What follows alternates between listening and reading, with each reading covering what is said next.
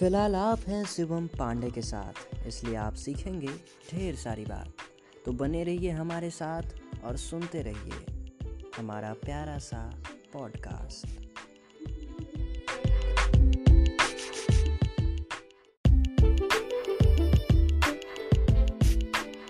नमस्कार, आदाब, सत श्री अकाल। आप सुन रहे हैं पॉडकास्ट मेरे यानी शिवम पांडे के साथ। इस पॉडकास्ट के छठे एपिसोड में आज हम बात करने वाले हैं इंटरनेट घोटालों की। आए हैं आपको सावधान करने ऑनलाइन फ्रॉड से।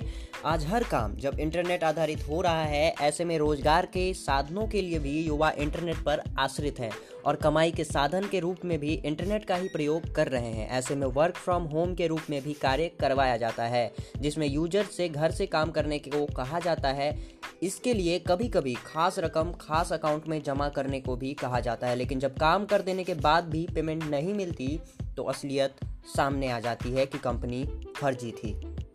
इंटरनेट पर इस तरह के घोटाले बहुत ही हो रहे हैं, जिनसे सावधान रहने की ज़रूरत है। टेलीनॉर कंपनी, जो कि अब एयरटेल के साथ कंबाइंड हो चुकी थी हो चुकी है। पहले टेलीनॉर अलग ही काम करती थी। इस कंपनी ने भारत में एक सर्वे कराया था, जिसमें खुलासा हुआ था कि एक तिहाई इंटरनेट यूज़र्स घोटालों का शिकार होते हैं।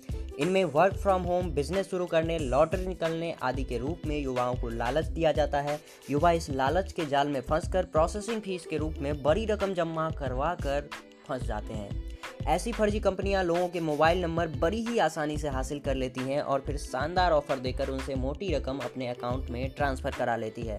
असल में गलती तो युवाओं की ही होती है, जो कम समय में ज़्यादा पैसा कमाने के चक्कर में उनके जाल में फंसते हैं, हर हाल में नुकसान तो युवाओं का ही होता है, जो एक तो उस प्रोजेक्ट को पूरा करने के लिए मेहनत करते हैं और दूसरा अपनी जेब भी ढीली करते हैं।